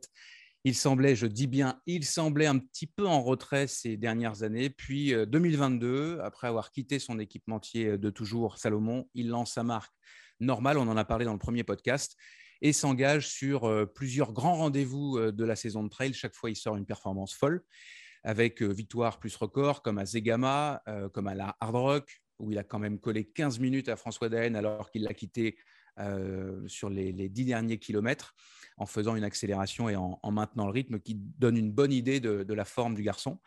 Alors, comment est-ce que vous analysez tout ça? Et j'avoue, j'anticipe un petit peu le, un nouveau spectacle ce week-end à l'occasion de, de Sierzinal, euh, format court de course en montagne, puis euh, évidemment à la fin du mois. euh, L'UTMB, c'est aussi un fil rouge, j'ai l'impression, de, de ce podcast aujourd'hui, avec en plus Jim Wemsley pour faire le lièvre pendant, pendant l'UTMB.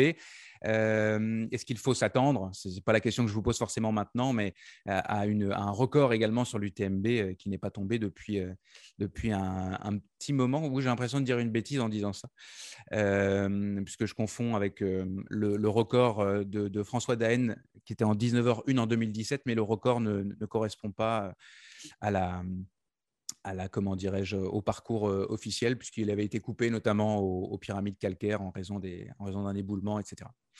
Nicolas, est-ce que tu veux partir sur, sur cette analyse de cette saison de folie du jeune catalan, comme dirait Robin Schmitt Ouais, bah, c'est, c'est d'abord, je pense, qu'il faut qu'on mesure la chance de, de vivre à l'époque de, de quelqu'un comme Kylian, parce qu'il il a gagné son premier UTMB en, en, en 2008, donc ça va faire 14 ans.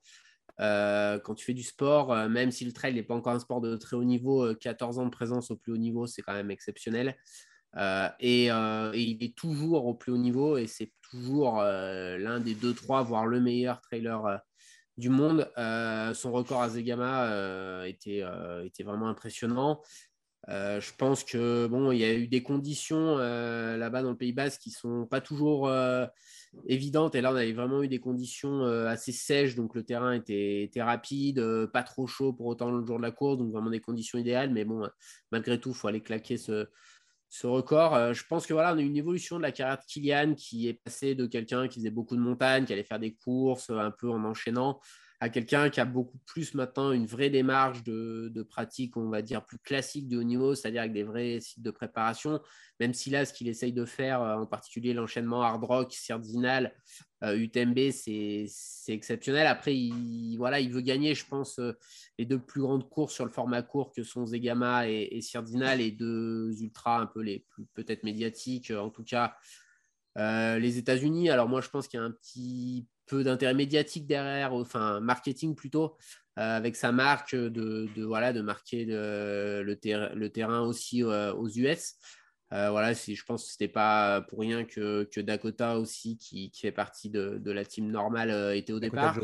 Troisième de voilà, donc voilà, moi je suis très curieux de voir euh, Pour moi, c'est le plus gros défi pour Kylian euh, dans, dans, son challenge. Alors, euh, je dis pas qu'il va gagner l'UTMB, hein, mais il y a moins de densité, il y a moins de concurrence à l'UTMB. Alors, bien sûr, c'est plus long, euh, il y a plus d'aléas qui peuvent avoir lieu, mais bon, sur, sur Sardinal, moi, j'attends avec impatience le match. Apparemment, il est... les dernières séances, mes informateurs m'ont dit que il n'était pas si mal. Après, il craint un peu la, récupération peut-être et, la chaleur qui pourrait avoir lieu. C'est pas sûr qu'il ait pu vraiment s'acclimater. Je pense qu'il faisait pas si chaud que ça en Norvège ces derniers temps. Euh, voilà, il y a ces éléments-là. Après, euh, il est, euh, on voit depuis quelques temps, on va m'excuser, j'ai, n'ai pas son nom, mais il y a un Kenyan qui, court pour Run Together, si je dis pas de bêtises, qui a gagné la montée du Nidec, qui a gagné la manche de Coupe du Monde de Prémana récemment. Euh, qui, je pense, est le Kenyan le plus fort qu'on ait jamais vu euh, en Europe sur, sur le trail. Euh, donc, du coup, je pense que ça va partir très, très vite. Donc, l'inconnu, c'est est-ce qu'ils vont tenir 2h30, enfin, voire moins. est-ce que Kylian recourra à 2h25 Ça me paraît difficile quand même parce qu'il n'aura pas complètement récupéré de la hard rock. Euh, mais, euh, mais voilà, ça va être une super course. Mais quoi qu'il en soit, même si euh, ça devait se conclure par deux victoires qu'il a déjà et puis deux podiums sur les deux courses qui restent, c'est juste hallucinant parce que juste être sur une fois dans sa carrière sur le podium de l'une de ces quatre courses, c'est déjà, je ne vais pas dire une carrière réussie, mais c'est déjà un sacré niveau pour un, pour un athlète. Donc faire ça en enchaînant, c'est juste incroyable et on a beaucoup de chance de, le côtoyer. Et puis en plus, c'est au-delà d'un athlète exceptionnel, une personne exceptionnelle qui est très abordable quand tu as la chance de pouvoir discuter avec lui. Donc, euh, un, grand, euh, un grand bravo, euh, limite cœur avec les doigts pour, pour Kylian. Et puis, il, a quand même osé en toute humilité dire qu'il avait, sur la fin du parcours de la rock, il était déjà en train de penser à Sierzinal pour peut-être pas trop en faire mmh. et, garder des, et garder des, des, des, batteries. C'est quand même, euh, il s'est passé exactement ce que je prévoyais. Hein. Je pense qu'il courait avec euh, François et, et boum, euh, à l'approche de l'arrivée, j'y vais. comme il avait gagné, c'est pas de bêtises, Ludo me, me corrigera, mais l'UTMB 2011, quand ils avaient été avec ses deux espagnols et, et Seb Chenio, et, et Iker Carrera lui avait dit à Argentière, parce que Satanares ne passait pas par la tête au vent à cause du mauvais temps, euh, vas-y, euh, c'est bon, tu vas pas m'attendre jusqu'à l'arrivée. Et puis il avait pris 10 minutes en 10 bornes roulantes à la fin. Donc euh, ouais, je pense qu'il a, il a cette capacité-là. Et quand on connaît le niveau des autres coureurs et cette capacité à faire ça, c'est exceptionnel. quoi. Ouais, c'est ça. Mettre 15 minutes à François Daen sur 10 km. Je pense que ça, en plus, ça aussi, c'est rare d'avoir la, plus grande vitesse sur les 10 derniers kilomètres d'un 100 miles, ça arrive pas souvent. Là, c'est souvent le, on est plutôt au début. Euh, Ludo, euh, alors toi, tu connais bien l'UTMB, tu connais très bien Kylian Jornet. Comment tu analyses tout ça? Donc, à la fois sa performance exceptionnelle, euh, sa longévité aussi, on, va dire. Hein. il est content de pouvoir battre des petits jeunes. Et puis, euh, bah, c'est ça cette question euh, marketing qui n'est pas, c'est pas une question de jugement, mais est-ce que c'est un, est-ce qu'il a réussi, est-ce qu'il est en train de réussir à associer un exploit sportif réel et un exploit marketing, parce que c'est comme ça qu'on peut le, qu'on peut le voir avec le lancement de la, la stratosphérisation d'une marque qui n'existait pas il y a encore quelques semaines, quelques mois. Ouais, mais tout ce qui, euh, tout ce qui touche, il le transforme en or et il n'y a que juste à écouter. Et j'inviterai euh, bien sûr tous les auditeurs à regarder visuellement le podcast quand tu vois un grand champion comme Nico et, tu vois qu'il a les yeux qui pétillent et qui brillent quand il parle de Kylian Jornet. C'est ça, Kylian Jornet. C'est qu'il nous fait tous rêver. C'est quelque chose, ouais, j'en parle, j'ai les, poils qui se dressent sur les bras. quoi. Depuis que je l'ai rencontré ouais, en 2008, mais ce garçon, il est, il est phénoménal. On ne pourra jamais expliquer. Je ne connais pas, moi, de coureur qui est capable de courir un, 27, un 30 bornes avec les meilleurs au monde et courir un 100 miles avec les meilleurs au monde et de gagner les deux. Enfin, ce garçon, il est juste incroyable. Et, et, comme dit Nico, on a une chance de pouvoir côtoyer un garçon comme ça. Et euh, on peut pas, enfin, Kylian reste Kylian, quoi. Toi, c'est, il n'a pas de coach, c'est lui qui s'entraîne, il se connaît parfaitement. Quand il a décidé un objectif, il va jusqu'au bout, il sait se préparer. Là, il est en train de nous le démontrer. Il a mis un moment à aller chercher aussi le record de Jonathan Wyatt sur Sierzinal, mais il, y a, il a réussi. Puis là, il vient sur Zegama, il a non, mais il, a été stratosphérique. Euh, on, l'a vu là sur la Hard Rock, euh, c'était euh, et pourtant ils se sont fightés les deux. Enfin, ils n'étaient pas en promenade hein, et sur la fin, il, accélère puisque François Daen est dans le, dans le record aussi. Hein.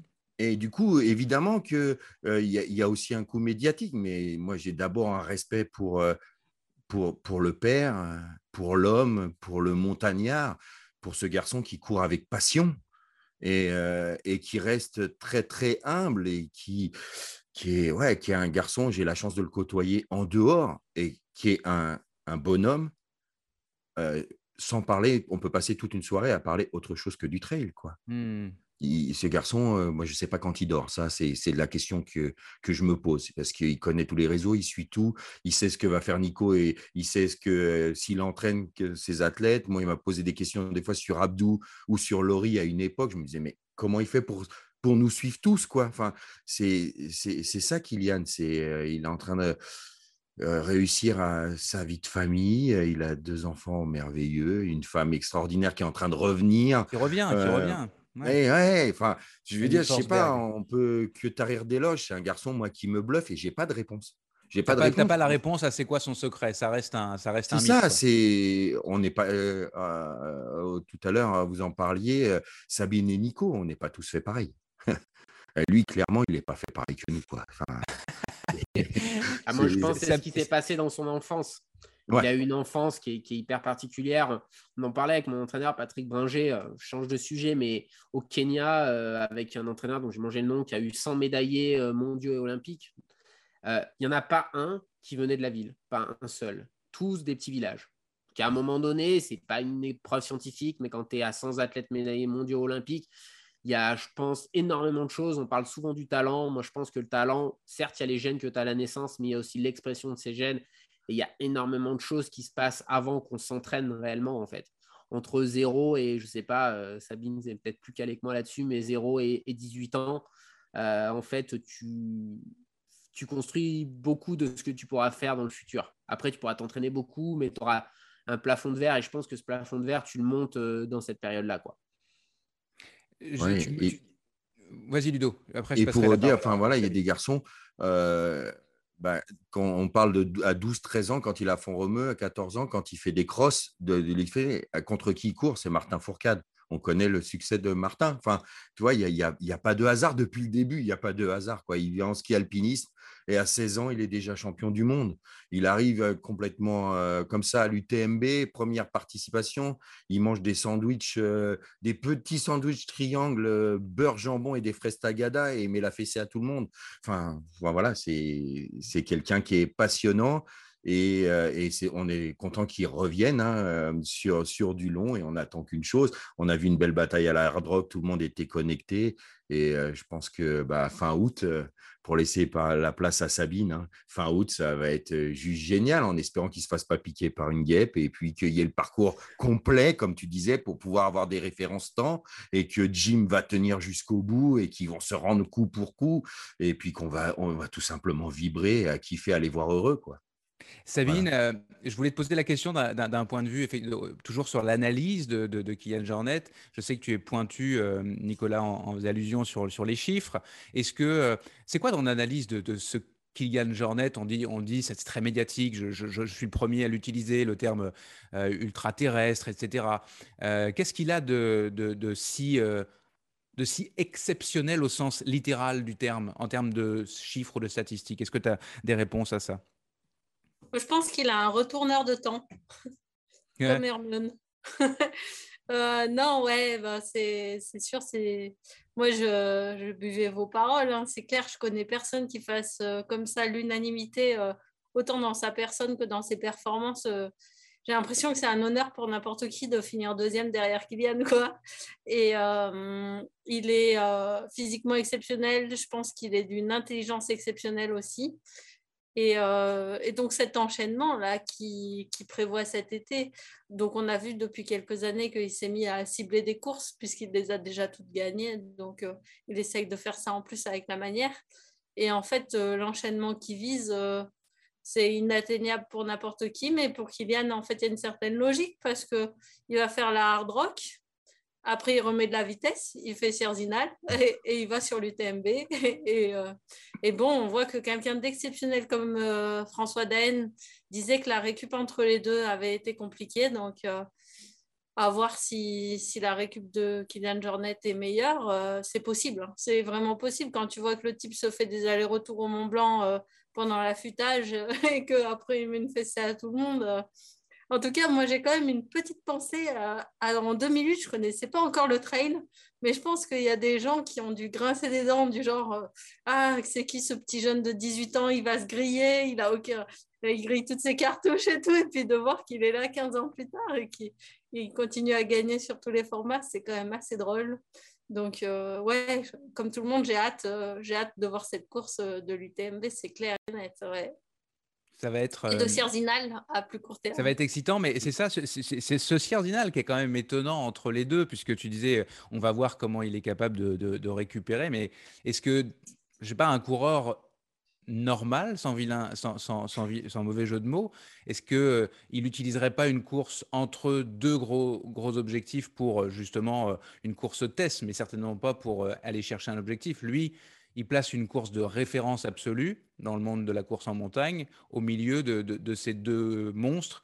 Et, en fait, comme tu viens de le dire il y a quelques instants, corrige-moi si je dis une bêtise, mais euh, en termes physiologiques, c'est pas assez la, durée entre hard rock et, UTMB euh, pour récupérer. On est d'accord, le, commun des mortels n'a pas le temps de récupérer. En tout cas, je ne parle pas des amateurs, mais là pour le coup du, du très haut niveau.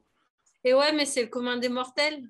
Donc en fait, on n'a pas de point de comparaison. Peut-être qu'il y a une journée, en est capable et, personne d'autre. quoi.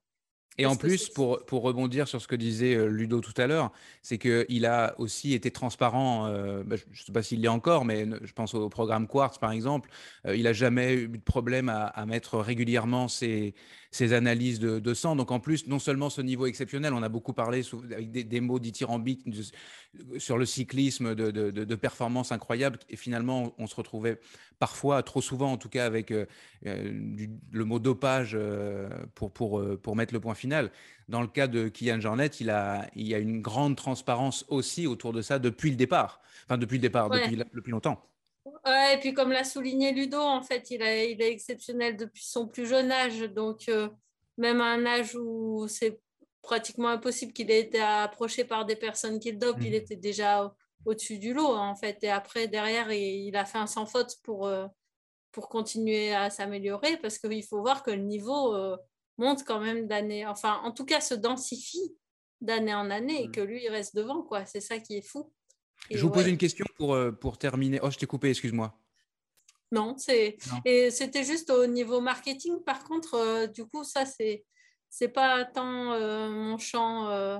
Pour moi, en fait, Kylian Jornet, il est tellement exceptionnel que j'ai du mal associer ça à des baskets. Tu as envie de dire, mais en fait, il pourrait y aller pieds nus, il garde son niveau. Je je sais pas si ça va vraiment faire vendre euh, ses produits au plus grand nombre ou pas. Bon, a priori, le programme euh, qu'il a en plus, d'ailleurs, qui va jouer aussi dans sa, fin de préparation, la semaine de l'UTMB UTMB est quand même très très chargé pour la, promotion de sa marque. Donc non, il y a quand même, euh, on est quand même dans du, dans du business sans, sans dire c'est bien, c'est pas bien. Euh, non, clairement, il est, il est là-dedans. Et donc je, termine là-dessus euh, en vous posant la question. La première question, est-ce que euh, Kylian Jornet vient de faire un coup, le coup marketing du siècle? C'est pompeux, mais selon toi, Ludo, oui ou non?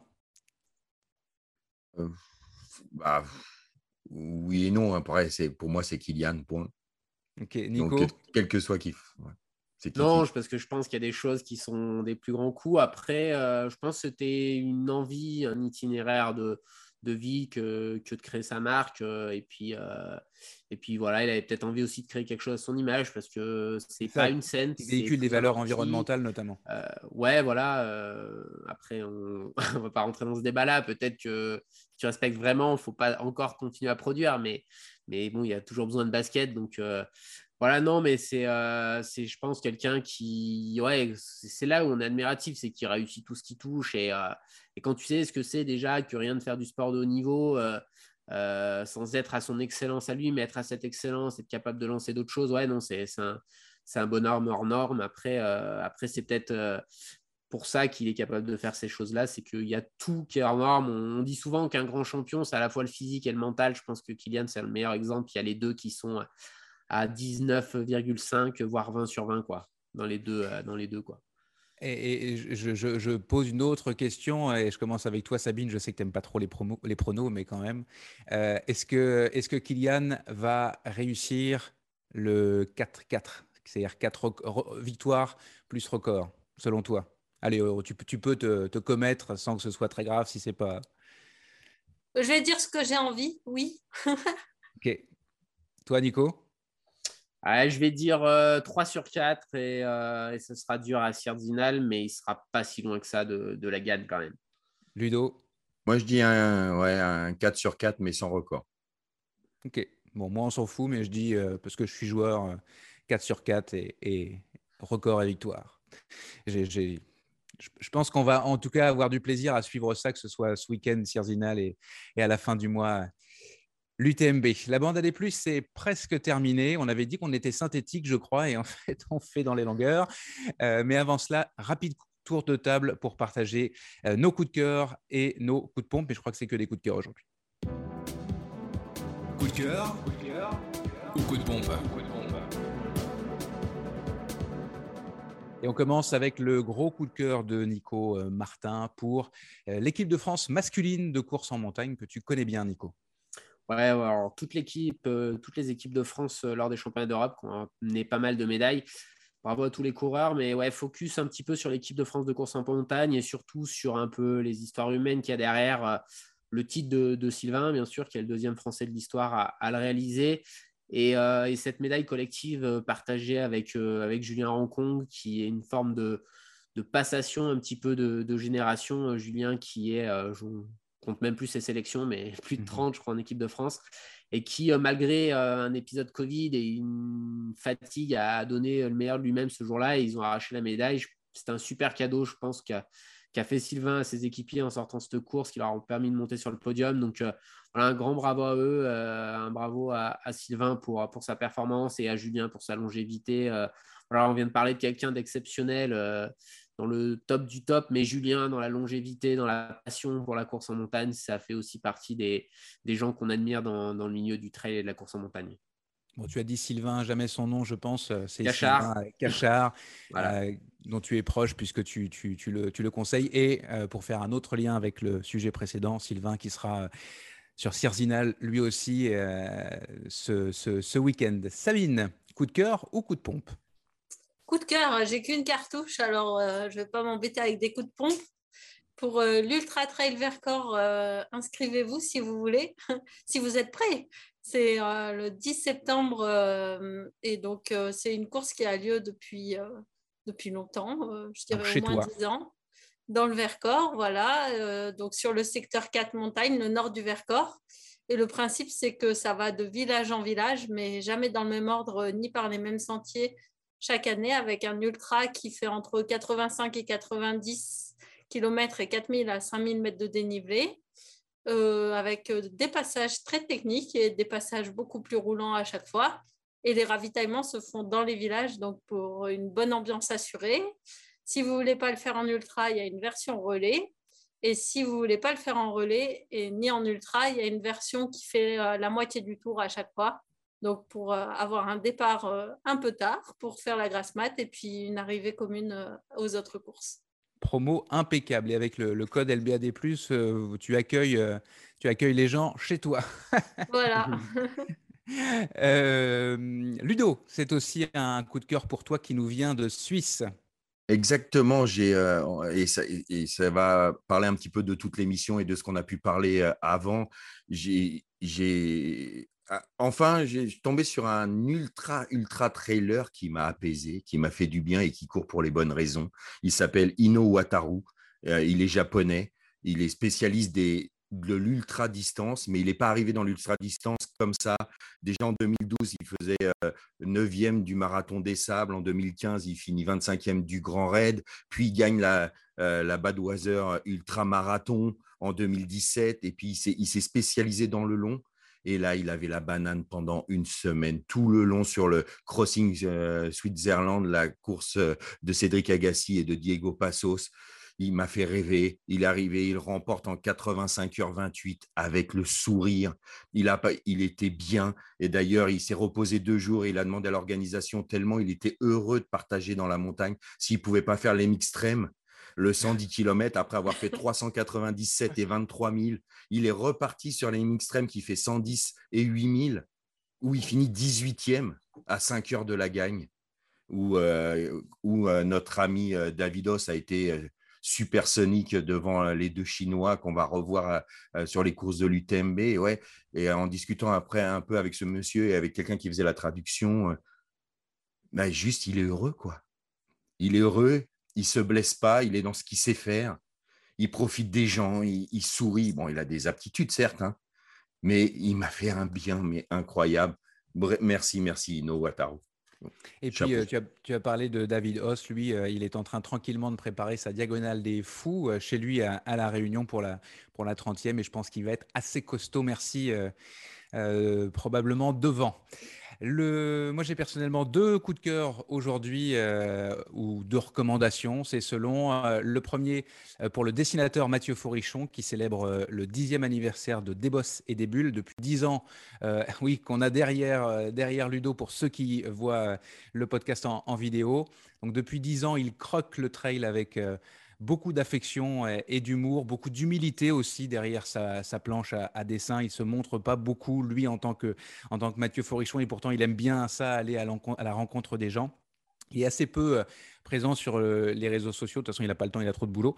Euh, mais si vous venez à Chamonix, il aura son stand dans le, au niveau du salon de l'Ultra Trail et puis il va vous accueillir, je pense, toute la semaine. Il a prévu plein de petites surprises pour les gens qui iront le voir. Donc, allez-y. De notre part euh, notamment. Puis euh, je rappelle que c'est Mathieu qui a, qui a signé la couverture du, podcast euh, La Bande AD+. Encore merci à lui euh, pour ça.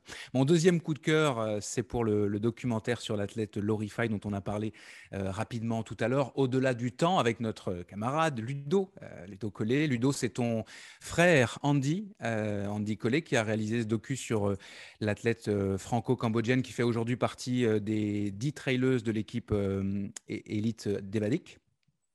L'équipe de Decathlon, dont nous avions parlé dans le troisième épisode de la bande AD+, si je ne me souviens bien. vous racontez l'histoire forte c'est le moins qu'on puisse dire, de cette jeune maman, ex-championne de tennis de table, qui a su relever d'un drame insupportable. C'est la perte de son deuxième enfant à la naissance en courant. Elle a couru plus vite, plus loin, plus grand pour euh, changer le mal de place, j'ai envie de dire. C'est une expression québécoise, accompagnée par euh, un homme de cœur qui n'a pas qu'une voix, toi, euh, Ludo. tu as investi plusieurs années de ton temps dans l'accompagnement de Laurie et ton frère Andy a, a, mis en image et en émotion cette ode à la vie, c'est comme ça que je le vois, qui reprend son fil sur le lit d'une tragédie. C'est aussi une histoire d'identité, de maternité, de paternité, de fraternité, d'amitié. On a un bout de ton histoire personnelle euh, à toi aussi. C'est doux et douloureux, c'est ambitieux et courageux, c'est triste et joyeux. Euh, vous l'aurez compris, j'ai adoré. Au-delà du temps euh, est disponible en ligne depuis quelques jours, quelques semaines sur Vimeo, la plateforme Vimeo, pour seulement 2 euros et des brouettes. Ça vaut vraiment le coup. Est-ce que tu veux rajouter quelque chose à ça, Ludo? Non, je crois, je crois que tu as tout dit, juste que le trail mène à tout. Moi, je ne pensais jamais qu'on me surnommerait la voix du trail. Je ne pensais pas que Laurie euh, vivrait et nous ferait vivre ce qu'on a vécu pendant quatre ans. Et on était à l'opposé d'un Kylian Jornet et de la performance. C'était plus fort, c'était différent. Euh, voilà, aller découvrir la résilience d'une femme par le sport et, et voilà, quand je parlais tout au début de comme j'aime gérer le, parler mental avec la mmh personne et prendre de A à Z, euh, là c'était. Euh On a vraiment une illustration. Voilà, c'est ça. Donc euh, allez voir au-delà du temps, mon frère est juste formidable.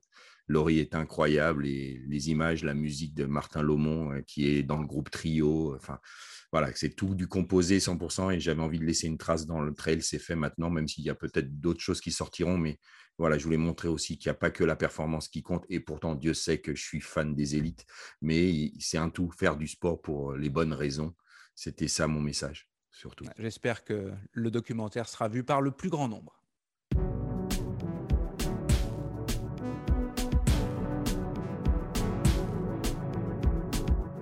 C'est la fin de cette neuvième émission de la bande AD+. Un gros merci à tous les trois, Ludo Collet, Sabine Erström et Nico Martin.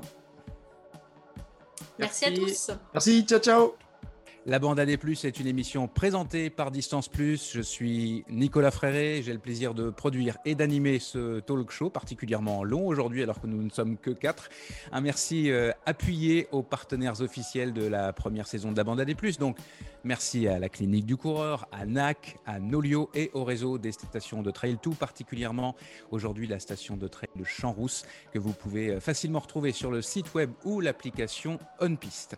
Le design sonore de la Bande AD+, c'est signé Lucas Aska Enessi. Le logo de la bande AD+, a été réalisé par Nancy Les Tourneaux et on en a parlé précédemment. La couverture de l'émission est l'œuvre de Mathieu Forichon de Desbosses et des Bulles. Et puis l'émission est réalisée techniquement à distance depuis Montréal au Québec par les productions Arborescence. Merci à Laurie Beck qui était aujourd'hui aux manettes et qui fignole l'enregistrement avant la diffusion. Merci aussi à Nicolas Rodi et à Benjamin Gardena. Et merci à vous, chers web spectateurs et chers auditeurs, de nous suivre et de nous écouter toujours plus nombreux.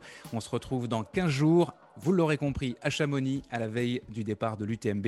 A plus dans la bande à des plus.